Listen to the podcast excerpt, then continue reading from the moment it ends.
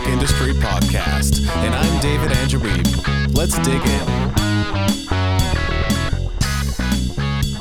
2017 is over. Hard to believe, isn't it? In my life, there's quite a bit of push and pull, not just at the gym, but also in terms of how I experience time. Albert Einstein has been quoted as saying, Time is relative. Its only worth depends on what we do as it's passing.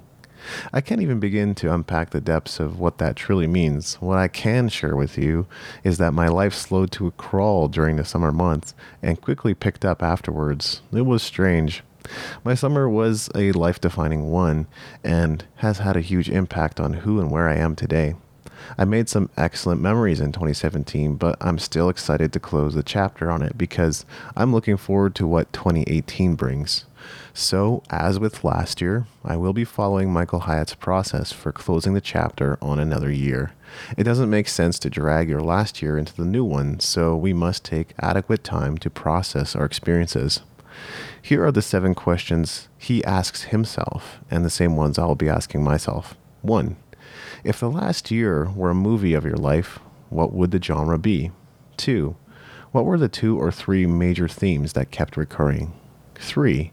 What did you accomplish this past year that you are the most proud of? 4. What do you feel you should have been acknowledged for but weren't? 5. What disappointments or regrets did you experience this past year? 6. What was missing from last year as you look back? 7. What were the major life lessons you learned this past year? Without further ado, here are my answers. My answers to the seven questions. 1. If the last year were a movie in your life, what would the genre be? Adventure. Adventure and new experiences became the theme of the year, especially as summer approached. I spent some time away in British Columbia in August, and then two weeks in Japan in November. Both trips embodied a mix of familiar and new experiences I will value and treasure for a long time to come. I tried new foods, went new places, made new friends, and pursued new experiences. Two, what were the two or three major themes that kept recurring? Entrepreneurship. The first half of the year was dominated by conversations about business and what it means to be an entrepreneur. It helps that my best friend is a business owner as well. These were valuable conversations that form the basis for questions I've asked other people in real life and in podcast interviews. Love. Discussion and rumors about relationships grew significantly this year. I shared and listened to people talk about girlfriends and boyfriends, engagement, marriage, honeymoons, children, and so on. California.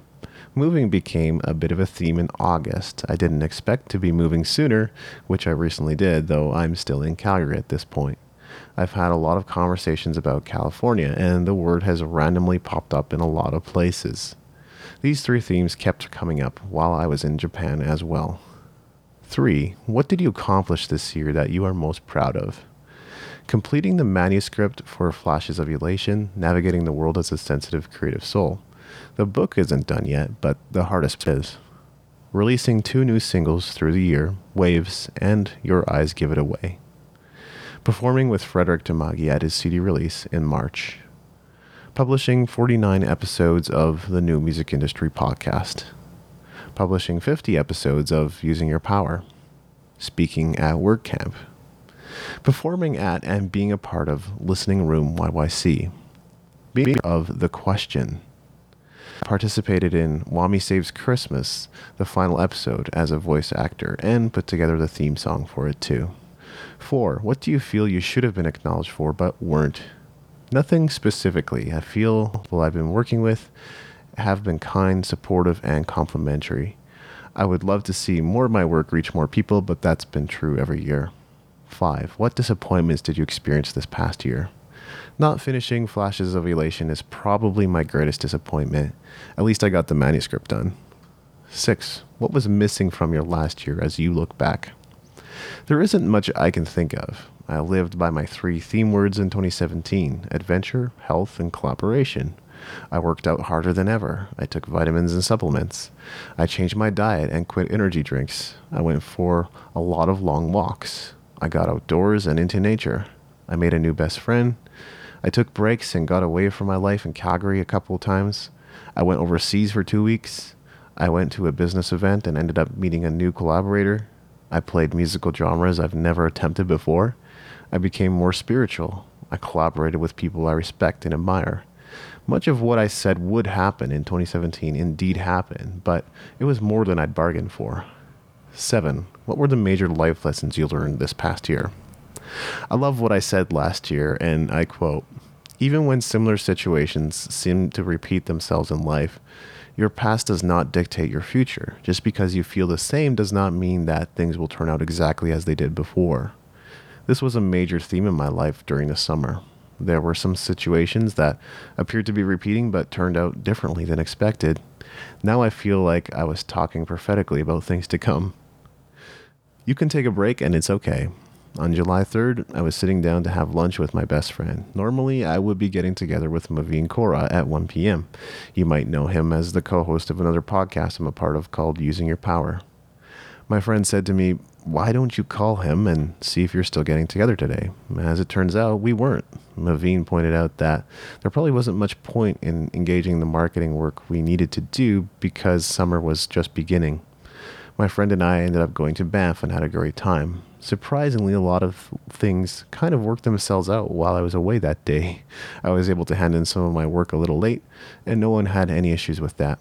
That may not be how things go every single time, but sometimes you need a break, as I did, and taking that break won't cause everything to fall apart. It's okay. Be aware of your surroundings before leaving on vacation. I was extremely burnt out and had no choice but to leave a couple of projects hanging. For the most part, this was okay, but one client didn't like it too much. Communication is always best when it's clear, so if you're going to be away for a couple weeks, make sure everyone knows what you're up to. Even then, your clients may not be entirely happy with you. It's never a good idea to leave them hanging, so if you can, try to have someone handle your work for you while you're away, or have a system in place to deal with it. Final thoughts. What a ride. when I first started closing the chapter on the year in 2014, I'm not sure I had much to process or say. That's clearly been changing fast.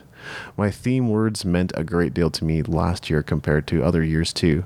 That's another reflection for another time. Have you taken the time to close a chapter on 2017? What did you learn and how did you grow? Thanks for listening. Make sure to go to musicentrepreneurhq.com for show notes and other goodies, and leave us a review in iTunes to help us spread the word.